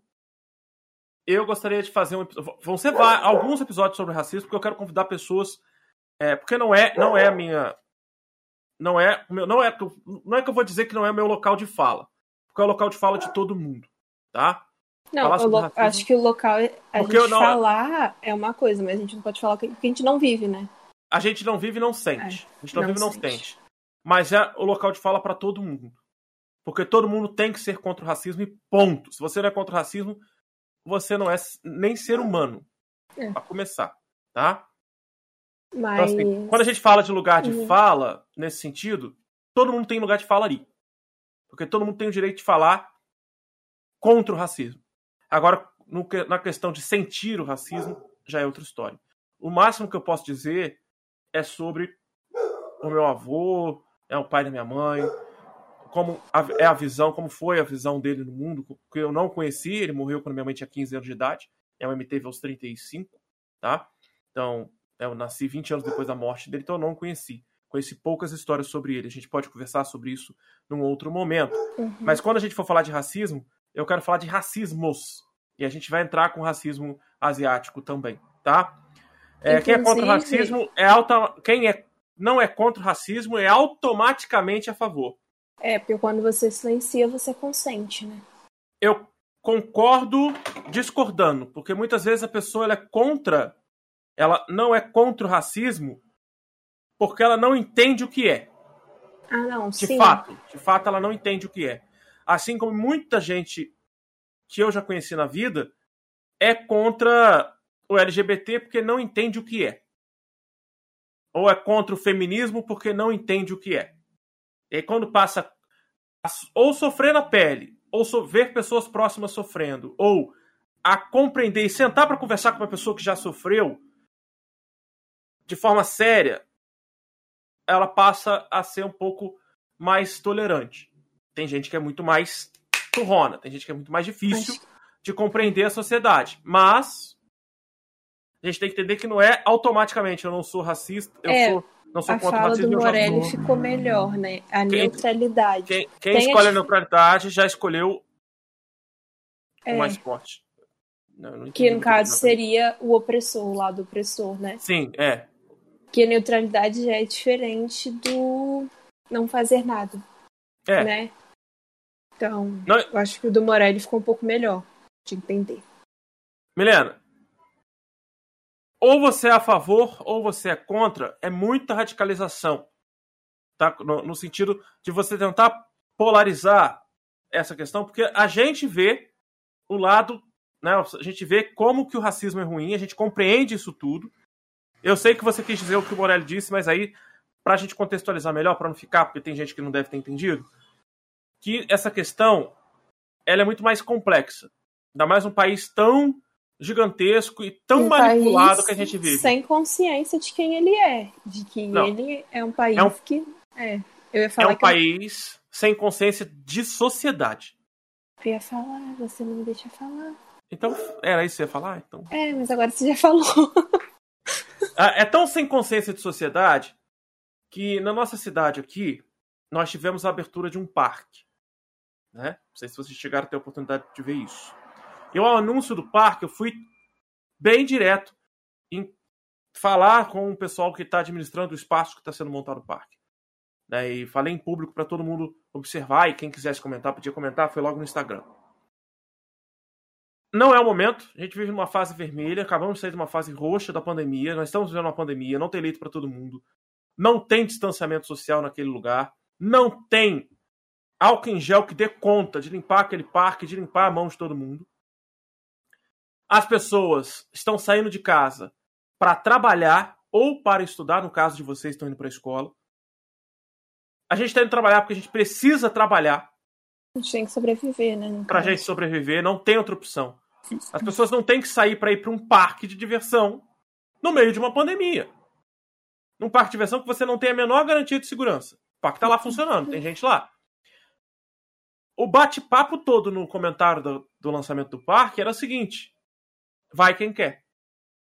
Esse problema do vai quem quer é o problema do brasileiro para tudo na sociedade. É. Porque ele não entendeu ainda que ele vive em sociedade. A boa parte do nosso país. O brasileiro médio não Não. entendeu ainda que ele vive em sociedade. Porque esse É. vai quem quer, ele vai, ele se contamina, ele vira um vetor de contaminação. No dia seguinte ele levanta cedo, pega um ônibus comigo, que toma todos os cuidados possíveis. Pega um ônibus com os outros trabalhadores que não foram ao parque. Por opção, porque eles têm que trabalhar e botar a comida dentro de casa. Ele vira um vetor e contamina essas pessoas. Que fizeram de tudo certinho para não serem contaminadas. E a tem culpa querer- é do governo, é da China, e a culpa é sempre de todo mundo, menos, menos dele. dele. Exato. Então a gente sempre desmembra para outros e descamba para outros assuntos e acaba se alongando um pouco mais. Mas se você queria ouvir sobre The Witcher, série, filme, jogo e tudo mais, Eu a gente vi. tá falando ainda sobre The Witcher, tá? A gente tá falando ainda sobre The Witcher. É, eu só queria lembrar que eu levantei aqui um nome, eu pedi pro Morelli e pra Milena fazerem a pesquisa para mim Não adiantou nada. e, e não adiantou nada, né? Mas eu descobri o nome que eu queria, tá? São o Pedro os, tá ce- aplaudindo. são os celibatários involuntários, tá? Ai, que nome escroto. O nome da sigla é Incels. Eles são um grupo quase pseudo-terrorista, né? E olha que engraçado, eles são. Se você adivinhar, te dou um prêmio. Eles são muito ligados a grupos de extrema-direita, tá? Ah, well. Olha só que novidade. Eles têm já uma, uma representação nos Estados Unidos. Já teve uma tentativa de representação no Brasil, que já foi abafada. Tem alguns caras que ainda tentam levantar esse termo. Então, incel significa celibatários involuntários, né? Lógico que a sigla é em inglês. Eles estão surgindo, eles começaram a surgir em Toronto. Ah, tinha que ser no Canadá, né? Nossa senhora. Infelizmente, o Canadá que é um país muito pacífico e tudo mais, infelizmente isso aconteceu no Canadá. A gente teve um atropelamento seríssimo, seríssimo, lá no Canadá exatamente por causa dos incels. Né? O cara atropelou algum grupo, um grupo de mulheres porque ele viu essas mulheres todas juntas, ele ficou indignado que ele era celibatário involuntário, ninguém queria transar com ele, né? Como é a questão que vai envolver também o vício na pornografia e tudo mais. Né? E vale citar o Terry Crews, para quem não lembra quem é Terry Crews, é o pai do Chris. Ou o. Como é que chama o pessoal? É o Julius, que é o pai do Chris, todo mundo conhece. Ele né? faz Mas, o. Ele faz ele faz Brooklyn Branquelas. Nine-Nine também. É, ele faz o Sargento Jeffers. Jeffers. É, mas ele faz o. Que é Terry também, né? Ele faz o personagem que tem o nome dele, Terry. É. No Brooklyn Nine-Nine. Ele também faz as branquelas. Ele foi viciado em pornografia durante muito tempo, inclusive durante o período das branquelas, tá? Ele era viciado em pornografia. Ele só aceitou fazer as branquelas porque ele estava cheio de dívida por causa de pornografia. Ele quase acabou com o casamento dele. Ele quase acabou com o casamento dele por causa disso, tá? Por causa, ele já fez uma live no, no Instagram explicando sobre o vídeo de pornografia. Ele quase perdeu a esposa, os filhos por causa disso. E ele hoje ajuda pessoas que são viciadas em pornografia nos Estados Unidos. Os Estados Unidos tem um bastante. índice muito alto de gente que é viciada em pornografia e essas coisas. Né? É impressionante. É, é porque tem casas de strippers, tem tudo isso, né? Tem, tem é, é, vamos chamar de zonas de meretrício muito declaradas aqui, como assim como no Brasil tem, né? Mas lá Lá, é? Acho é- que lá é mais falado, né? lá é mais falado. Então a gente tem esses problemas lá também. E lá tudo o consumo é exagerado, até disso, né? A gente podia fazer um podcast falando sobre o assunto. Eu posso falar com a Milena. Posso Ok, falar também. Podemos falar sobre isso a qualquer momento. Mas voltando a The Witcher, pra gente finalizar aqui o podcast, Hum, porque a gente Pelo foi amor de Deus. Uma hora e vinte já. Pra voltar ao The Witcher, vai, vou lembrar vocês, esse pedaço todo que a gente falou aqui vai sair com um podcast extra, tá? Vai ficar só The Witcher no podcast principal. Tá? Agora É- por que que você me chama. Por quê? Você sabe que vai dar mais de um podcast. Exato, e eu gosto de você junto com a Milena, que vai dar mais, mais um e meio, quase. A, a questão aqui do The Witcher é que The Witcher vai ser desmembrado mais ainda, né? Com autorização do autor original, vale lembrar, tá? Nós teremos um anime em 2D do The Witcher que vai contar a história do Vasimir, que é o tutor do Geralt. Ah, tá. Eu esqueci quem é. Vai Não contar a história do. É, eu só lembro dele porque no terceiro jogo começa com o Geralt Ah, treinando tá. com ele. Todo mundo tem déficit de atenção, Morelli. A gente vai, vai embora e vai pra outro lugar e fala sobre outras coisas e volta. Qualquer dia desse a gente faz aquela live de 48 horas aqui, ó, virado. O, o que vai acontecer é que a série de, de desenho, né, do anime, só vai sair no final do ano de 2021. Eu acho que a pretensão deles é lançar o anime junto com a segunda Ah, temporada. É, mas o pessoal não tá muito animado pra, pra segunda temporada, exatamente. Que a série. Não, tchau, é Milena. A Milena tá indo embora, ela tá despedindo. Tchau, Milena. É, Uhum, então, assim, é, o que eu sinto, e que talvez você concorde comigo, Uhum. é porque assim, todo mundo que gosta de história é meio fofoqueiro. Tem Uhum. espírito de, fofo- de fofoca. É A fato, série é uma grande fofoca, basicamente. Se você não tem paciência de escutar, de pres- prestar atenção, não vai te prender. Não importa o quão bonito o Henry Cavill é, a Yennefer é, depois que ela se transforma. Isso não importa. Não vai te prender. Eu tô sendo muito sincera. Então, assim, o que, a gente- que muita gente acha é que a segunda temporada tem que superar a primeira em efeitos, é, efeito especial, né? Uhum. o desenvolvimento dos atores ali que fizeram os personagens, porque senão não vai ficar bom. O pessoal não vai gostar. É, Entendeu? O que eu acho que vai ser o grande desafio da série não vai ser nem esse. O que vai ser o grande desafio da série vai ser tentar montar uma nova linha de roteiro que seja cativante e interessante, porque agora eles não vão poder mais manter aquela linha de roteiro em três linhas do tempo. Porque o grande mistério da primeira temporada é eles estão juntos, eles estão na mesma linha do tempo. E você fica naquela tensão toda até você descobrir que eles não estão. Aí você começa a perceber os pontos chaves e mostram que eles não estão. Uhum. O que é que eles vão aprontar para a segunda temporada para que a gente possa ter essa atenção presa, presa, né? Eles sabem fazer isso, eles sabem construir isso muito O bem. terceiro e o quarto livro eu não li. Até Uhum. porque o primeiro e o segundo foram assim, pra mim, que não gosto de ler nem poesia e nem conto. Aham. Que assim, eu leio um conto, a gente lê dois no máximo. Agora, um livro, dois livros inteiros em conto, assim, não dá. Mas é- isso é. É. coisa de europeu. Isso é coisa de europeu. Coisa de francês pra mim, isso. Eu não gosto. Mas É. não é polonês, gente. Me pergunta por quê. Quando falo de conto, eu associo com a França. É, então, assim. Eu não li os últimos dois, mas os últimos dois já é um livro direto, não é um conto de novo. Olha que loucura. É, o cara é muito louco, gente. É- é- polonês é meio maluco, né? É, parece que é muito louco. O... Você falou da transformação da Jennifer. É, pra mim, é, é- é incrível a transformação dela. Outra sexualização do cacete, né? Vamos nem falar nada. foi, mas a gente não pode esquecer, Luísa, que o Geralt é sexualizado o tempo todo. Aham. Não, sim, também, né? Tá? Porque a gente não pode esquecer esse detalhezinho. A Mas eu resolução. acho que quando escolheram ele, talvez tenha sido Aham. mais por isso do que pelo fato dele ser um bom ator. Dele já ter um corpo físico muito bom, por ele fazer o super-homem. Pra mim, acho que o super-homem é um dos personagens que, Uhum. teoricamente, é o mais forte, né? Tem que se Aham. aparentar ser o mais forte por- pela história do personagem. Eu acho que isso entrou mais na questão do que a questão do, do quão bom ator o Henry Cavill é, entendeu? Não, eu acho que eles queriam também um cara que se parecesse, tivesse algumas questões com o personagem, mas que compreendesse, entendesse o personagem. Como o Henry Cavill é fã da saga The Witcher, então facilitou bastante, né? Porque o cara É. já queria fazer aquele personagem. É igual o Motoqueiro Fantasma. Lembra desse filme horroroso, Motoqueiro Fantasma? Aham, mas eu não lembro quem faz, não. Você não lembra quem faz Motoqueiro Fantasma? Eu só lembro do filme. E nem lembro do filme muito bem. Motoqueiro Fantasma é um filme. Nossa, tem, tem o dois, eu nem lembrava mais que tinha o dois dessa porcaria. É um filme que é interpretado pelo, pelo brilhante, maravilhoso, incrível, incrível Nicolas Cage. Ele só fez esse filme. Nicolas Cage, você não sabe quem é o Nicolas Cage? Não, sei muito tentando lembrar dele no filme. O Nicolas Cage, ele fez o Motoqueiro Fantasma porque ele quis fazer, porque ele era muito fã do Motoqueiro Fantasma. Ele queria fazer o personagem chamado Cage, que é um personagem negro. Porque o nome dele artístico é Nicolas Cage, mas o nome dele, na verdade, é Nicolas Coppola, porque ele é sobrinho do François Coppola. Quem é esse? É. Quem é o, o François Coppola? É. O François Coppola é o diretor do Poderoso Chefão. Nossa, você sabe de umas coisas muito aleatórias. Dá É não. porque.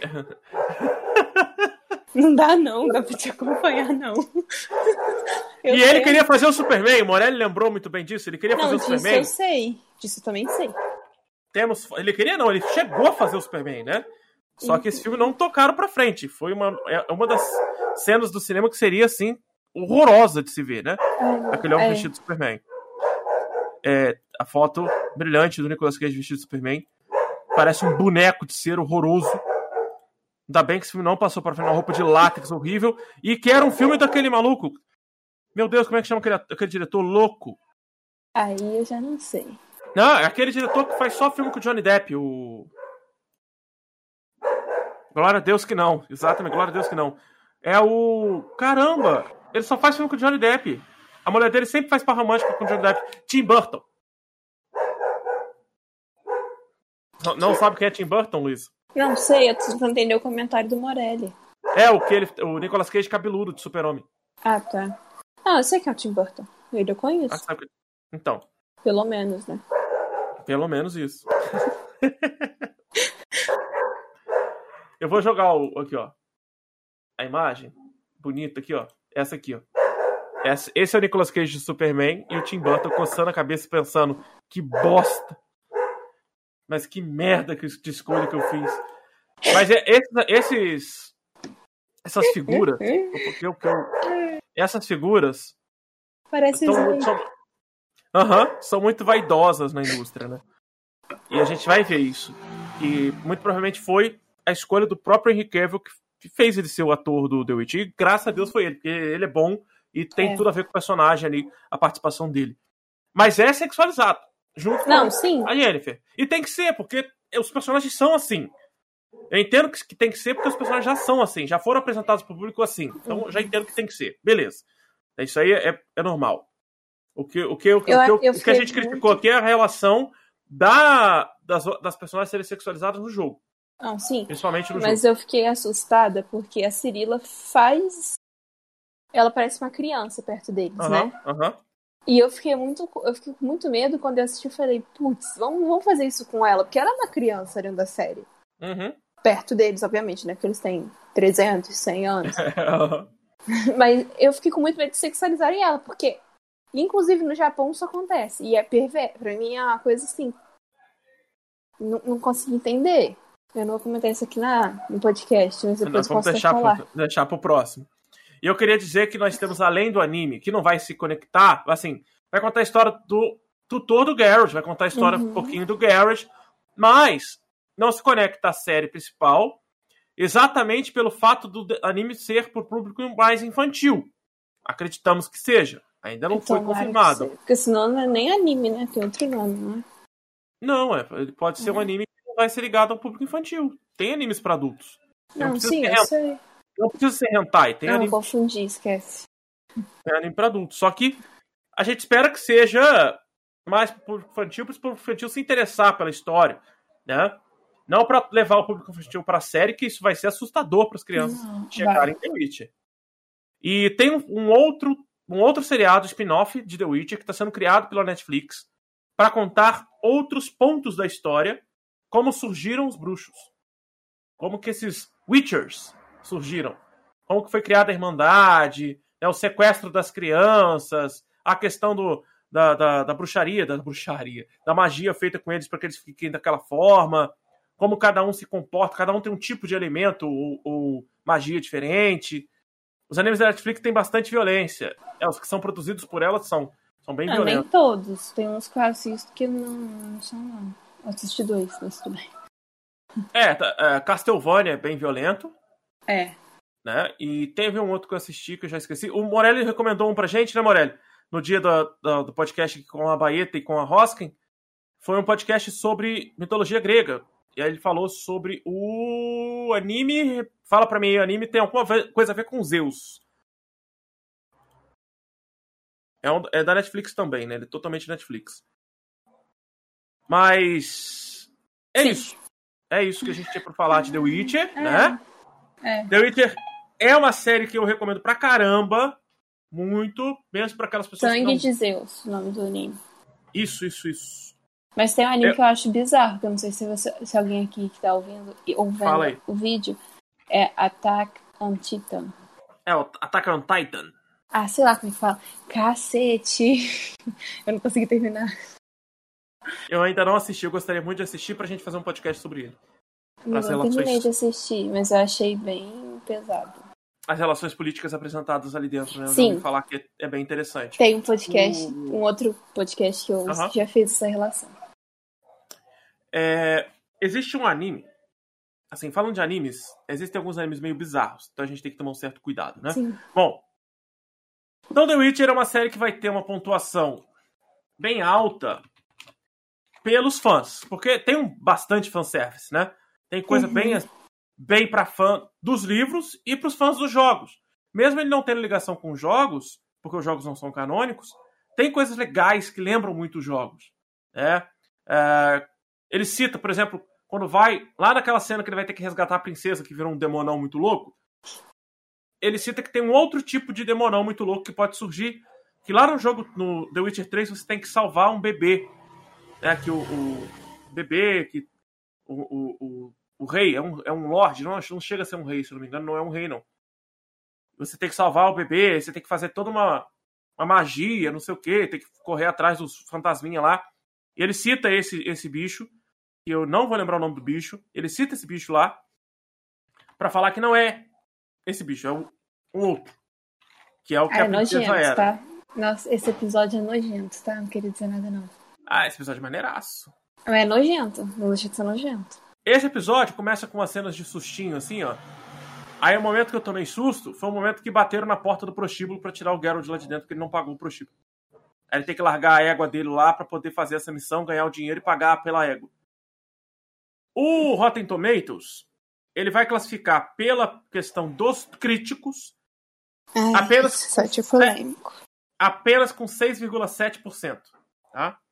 Porém, a audiência vai classificar The Witcher com 91%, tá? O Morelli falou alguma coisa aqui que eu não conheço, Morelli. Não sei o que significa isso que você botou aí. Nem eu, eu não vejo nada de anime, só vi assistir pouco. Não sei o que, que é isso. É, E o outro site que a gente sempre usa aqui no nosso podcast é o IMDB. Né? A gente sempre usa aqui o Rot- Rotten Tomatoes e o IMDB para ter uma noção de como as- esses Uhum. filmes foram classificados lá fora. Né? É, e aqui a gente está usando uma série, mesmo assim tem lá o The Witcher por lá. O The Witcher no IMDB tem uma classificação de 82%. Ou 8,2, como eles Ah, lá, inclusive, tem uma outra coisa que eu acho engraçado é que o Henry Cavill conseguiu dublar o sotaque dele, que é muito forte. Ah, é. tem, tem, tem esses detalhes, né? Tem esse detalhe. Eu, eu particularmente adoro o sotaque britânico, mas eu achei que não conseguiria porque ele é um dos que eu vejo que tem mais forte entre alguns atores britânicos que eu acompanho. E ele conseguiu. Obviamente não em todo momento, né? Mas a maioria do tempo ele conseguiu dubra- dublar o sotaque. Que é muito difícil, né? Quando você tem um sotaque forte daquele jeito. Ah, tá vendo? O More- o Morelli, ele deu a resposta certa e a gente fica aqui sem saber o que tá acontecendo. O Morelli não contextualiza pra gente, ele só manda um pedaço.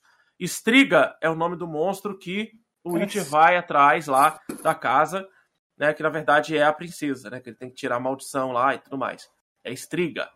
Striga, segundo o folclore albanês, é uma bruxa vampírica que suga o sangue dos bebês à noite enquanto dormem. Então se transforma em um inseto voador, segundo a Wikipédia. Ah, meu Então- Deus do céu. A, a estriga do, do Witcher é um pouquinho diferente, né? Ela não É. chega a voar, ainda bem. É, e Mas ela dá uns pulos loucão lá. ela dá uns pulos muito loucos. Né? No jogo também. Ela é bem dificilzinha assim no início. E, Luísa, o que você tem a dizer mais sobre o Witcher? Eu sei que você vai mandar recomendar. Você vai recomendar ler o livro, quer ver? Já até imagino. Surpresa, você adivinhou.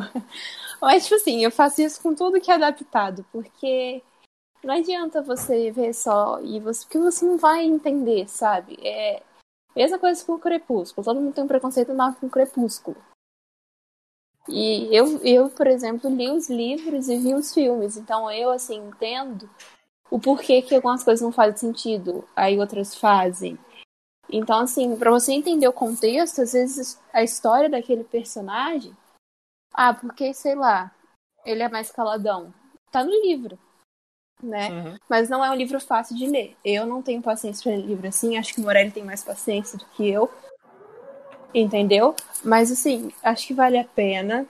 Sobre as- o jogo, é com você. Eu não faço ideia do jogo. Eu sei que ele tem uns, bu- uns, bu- uns bugs muito loucos. Mas, sobre a série, não- se você for muito novo, não assista sozinho, por favor. Ou pelo menos avise seus pais que você tá assistindo. É Exatamente. isso. É isso. A- Mas a, assim, sé- a série não é pra criança, Não. lembrar isso novamente. eu assisti com o, uns 16, 17 anos. o jogo também não. Não. O jogo também não. não, né? Mas o jogo é muito bom, apesar dos bugs. E se você gosta de história medieval em geral, tem muito a ver do contexto. Tem muito Sim, a ver tem. do contexto, tem o trovadorismo, é, o trovadorismo, é, o contexto até do próprio cenário, né? Aquelas vilas isoladas, as florestas encantadas. É, é muito maneiro. Eu particularmente acho que tem muito, mas acho que a minha opinião sobre The Witcher é isso. Não sou Eu vou- louca, apaixonada, mas recomendo, não é uma série ruim. É, no Brasil a gente tem alguns grupos de pessoas loucas e apaixonadas por The Witcher. Eu não sou também, porque eu não cheguei a zerar os jogos, que não tive muita paciência, porque é muito grande. mas eu tenho um sonho de um dia ter tempo, quem sabe na minha aposentadoria, de jogar até o final o The Witch. O... Eu vou pedir a opinião do Morelli pela primeira vez. Morelli, você recomendaria o jogo, a série? O que, que você acha? Ou até o filme, o, o livro, não sei se ele já leu. Eu também não sei se ele leu. O Morelli é meio louco, é meio louco, mas tudo bem. É, o Morelli falou que ele é genial, né? Quem sabe ele leu o livro. leu em polonês o livro. E a gente tá aqui. Olha, o, o, ele faz cada pergunta. Nossa, santa moça.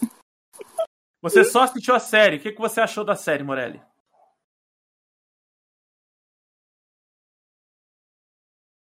É porque tem um delay até ele responder.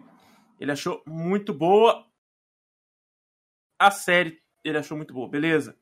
Então, assim, a gente viu que os críticos foram mais pesados em cima da série. Até porque o crítico não gosta muito de série desse tipo, né? É, eles preferem mais drama, essas coisas. E, no, e, o drama ali, ele passa um pouco longe. Tem muito mais ação do que drama dentro da série. No início é meio é, ruim. No início é meio ruim. Mas é, é muito boa. Ele meio que inverteu a, a ordem do pensamento dele, mas porque ele também tem déficit de atenção. O, in, o início, é, o início eu, eu reassisti umas duas vezes, tipo, quando comecei, porque eu não entendi. Começa é. com ele matando o primeiro bichão lá, louco, né? É, do nada pula pra Cirila e depois a Cirila volta pra é. Yennefer e depois volta pro, pro, pro Gerald, Gerald e eu fico tipo assim, tá, mas o que, que tá acontecendo? Aí eu voltei pra assistir de novo. Ah, eu queria dizer que o jogo é maravilhoso só por um ponto. O jogo, o The Witcher 3, principalmente, ele é de 2017, tá?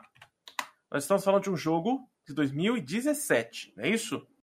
The Witcher é. 3. Deixa eu só confirmar pra não falar bobagem. Eu acho que o jogo é antes ou depois da série? É bem antes. antes. Né? A série de 2019. The Witcher 3 é um jogo de. É, na minha pesquisa aqui não saiu ano nenhum, mas eu acho que é 2017 sim. É, porque a série é 2019. Final de 2019. Ele tem um, um ponto. Não, ele é lançado em 2015. É 2015, não é 17, 2015. Nossa.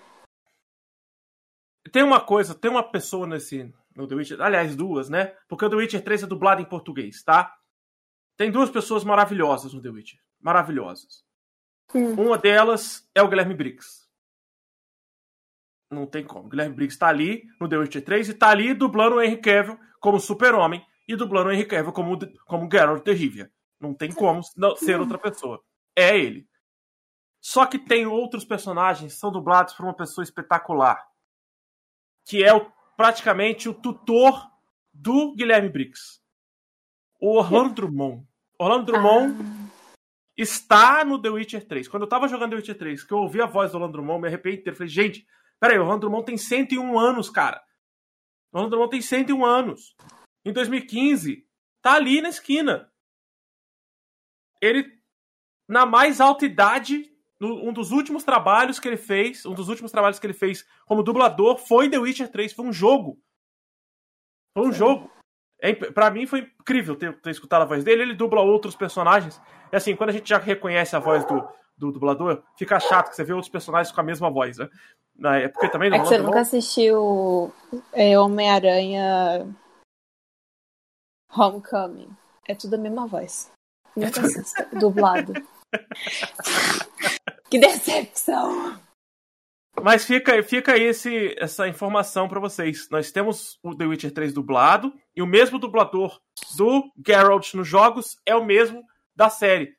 E aí, recomendo que assista dublado. Vale a pena assistir dublado, porque é o Guilherme Briggs. É, é, o Guilherme Briggs é incrível. Eu sou realmente apaixonado por ele, porque eu adoro a voz dele, adoro os personagens que ele faz. Me lembra muito a minha infância de assistir Freakazoid é, e, e Buzz Lightyear tá velho, do Toy Story. Sim, eu sou velho, eu tenho 29 anos, então não sou velho, eu tenho 29 anos, então eu assisti essas coisas na televisão na época. E é isso, pessoal. Esse é esse que a gente tinha para levantar no primeiro momento sobre The Witcher. Não, Pode ser que não. legendado, porque a graça do legendado quando o ator é britânico é o sotaque, não tem. Não adianta. Então. É isso mesmo, cara. Posso sigam, parar de falar. Sigam também essa dica da Luísa.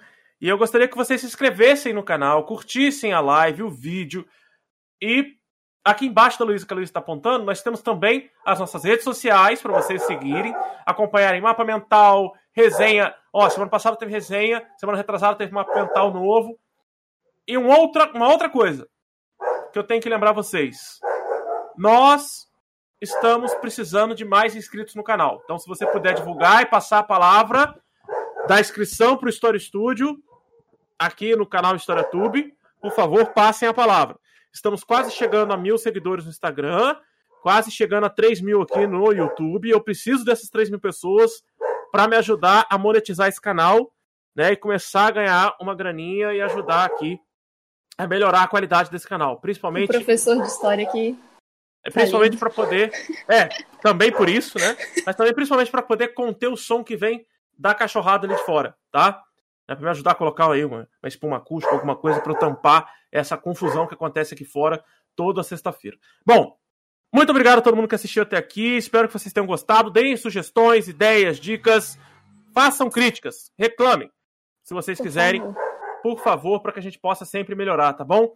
É, se vocês quiserem, podem fazer igual o Morelli faz. Acompanhem todas as sexta-feiras, todas as sextas-feiras, participando ativamente. Vou agradecer mais uma vez a Luísa por estar participando e ter dado mais uma ideia de podcast. Sempre agradeço, porque na confusão do dia a dia a gente acaba se perdendo nas ideias. Ela sempre traz é, uma ideia legal. Agradecer, uai. Você Agradeço.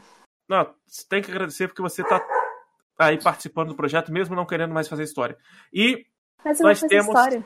Ah, então você já está melhor para. Então, beleza. Então, gostaria de agradecer ao Morelli, ao chat como um todo. É, o. quê? Semana Morelli que vem você... Um Ih, Morelli, pelo amor de Deus. Eu, Morelli, a semana que vem vai, é só Deus pra saber, filho. Só.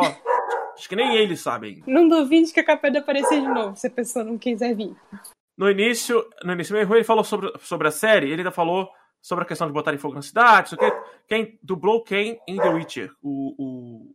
o Guilherme. O Guilherme Briggs dublou o Geralt. Ele dublou o Geraldão.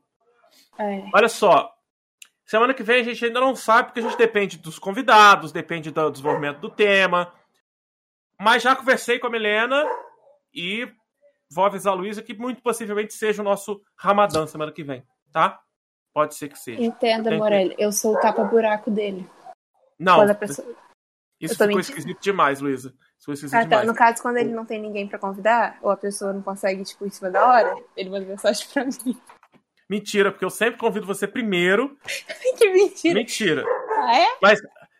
Essa sim, semana foi o quê? Essa semana foi Essa semana era pra ser um outro tema com outra ah, tá. pessoa. Aí o que, que porque aconteceu? Essa, porque essa pessoa ah. estava atolada com outras coisas da vida e pediu para ser substituída. O tanto que eu não Tanto que eu substituí o tema, substitui tudo. O Orlando Drummond não dubla a série, Moreno. Eu? Sim, porque eu você é minha, você é minha convidada número um. Não é que você é o tapa-buraco, você é a convidada número tá. um. Uhum. Tá? Não, é sério uhum. mesmo. E eu tenho que conversar lá com a minha outra convidada pro podcast do Ramadã para que ela possa mandar pra gente a, a, a parte dela né, em vídeo gravado por causa do fuso horário, não tem como a gente fazer com a participação dela. Bom, enfim, agradeço a vocês. Tenham um ótimo dia, uma ótima tarde, uma boa noite. E tchau, Até tchau, valeu. Chat, valeu, Amanda. A Amanda passou por aqui, ó. Valeu, Amanda. E Valeu também a. Eu não sei quem é essa pessoa que mandou aqui, Liu, não sei o que lá, e a Josélia. Tchau, tchau. Até semana que vem. Valeu. Falou. Deu uma sentada pro seu bruxo, oh rabo abundante, oh Sentada pro seu bruxo, ou rabo abundante